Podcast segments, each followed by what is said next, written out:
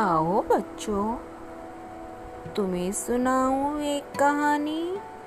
मैं हूँ सबकी प्यारी नानी। स्टोरी टाइम बच्चों, जल्दी जल्दी आओ। आज मैं आपको सुनाऊँगी एक हाथी की कहानी। हाथी देखा है ना आपने? लंबी सी सून दो बड़े बड़े कान और एक छोटी सी पूंछ वाला जानवर। मैं उसी की कहानी सुनाऊँगी। उसने अपनी सूझबूझ से कैसे जान बचाई? तो बच्चों, एक बार एक नन्ना हाथी था और उसका नाम था हीरा। एक दिन सारे हाथी मिलकर घूमने गए जंगल में। हीरा भी अपने मम्मी पापा के साथ जंगल में घूमने गया।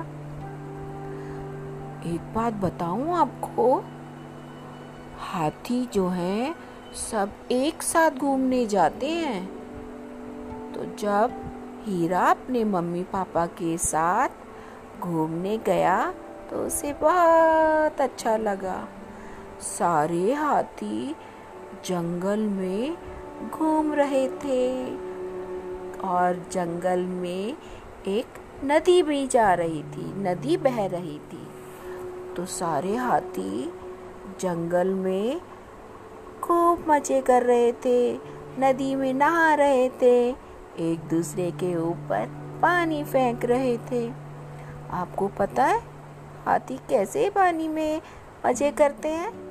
अपनी सूंड में पानी भर के एक दूसरे के ऊपर फुर से डालते हैं और बहुत खुश होते हैं। जब सब लोग सारे हाथी जंगल में, नदी में खेल रहे थे, जंगल से फल खा रहे थे, गन्ना खा रहे थे तो सभी हाथी एक दूसरे के साथ खेल के खुश हो रहे थे।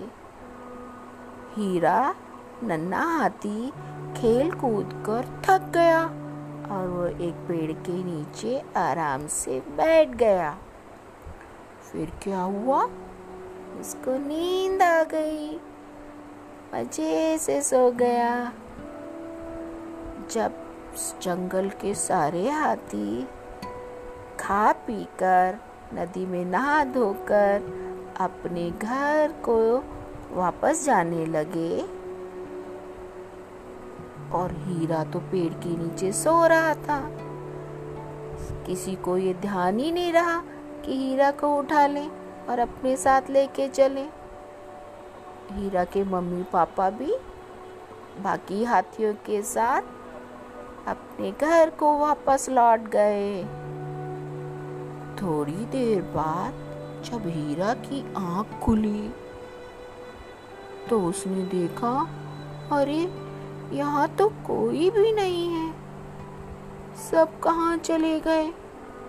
मुझे अकेला छोड़कर।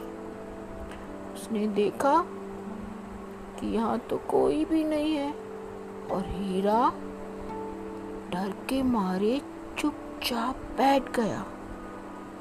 उसे समझ ही नहीं आ रहा था कि वो क्या करे। थोड़ी देर बाद हीरा ने हिम्मत की और अपने घर जाने के लिए उठ खड़ा हुआ।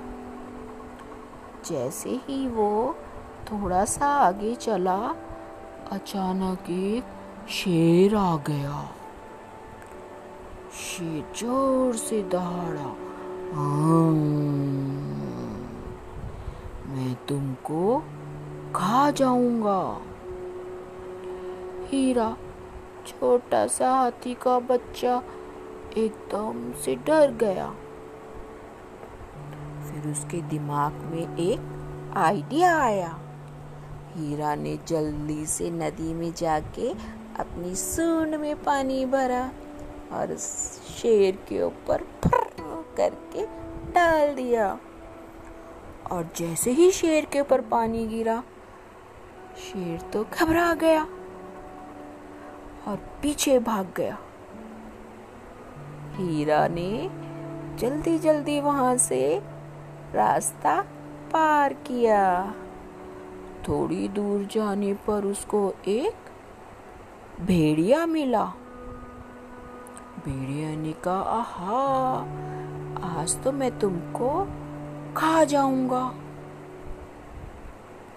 हीरा फिर डर गया, लेकिन उसको अपनी बात याद आई कि मैंने हाथ शेर से अपनी जान कैसे बचाई थी। तो उसने फिर जल्दी से नदी से पानी भरा और भेड़िए के ऊपर डाल दिया। अब तो जैसे ही भेड़िए के ऊपर पानी गिरा तो भेड़िया घबरा गया और डर के मारे भाग गया। थोड़ी दूर और आगे चला हीरा तो अचानक एक भालू आ गया। भालू ने कहा, आज तो मैं तुम्हें मार ही डालूँगा। हीरा ने फिर क्या किया बच्चों?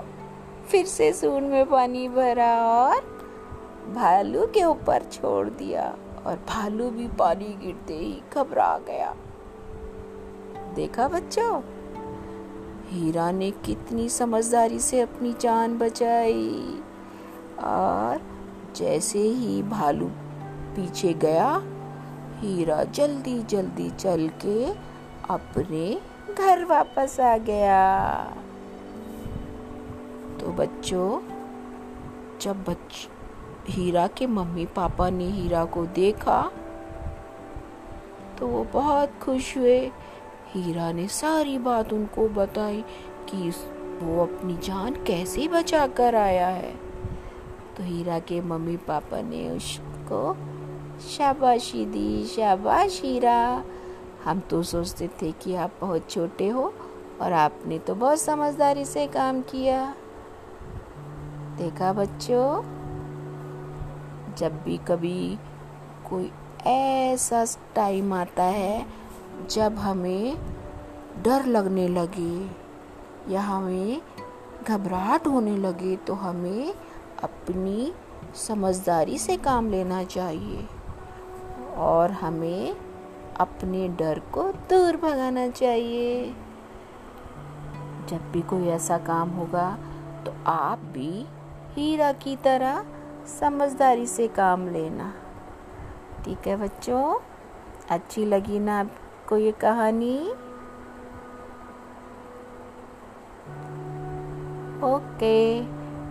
बाय बाय बच्चों। कल फिर मैं लेकर आऊँगी एक नई कहानी।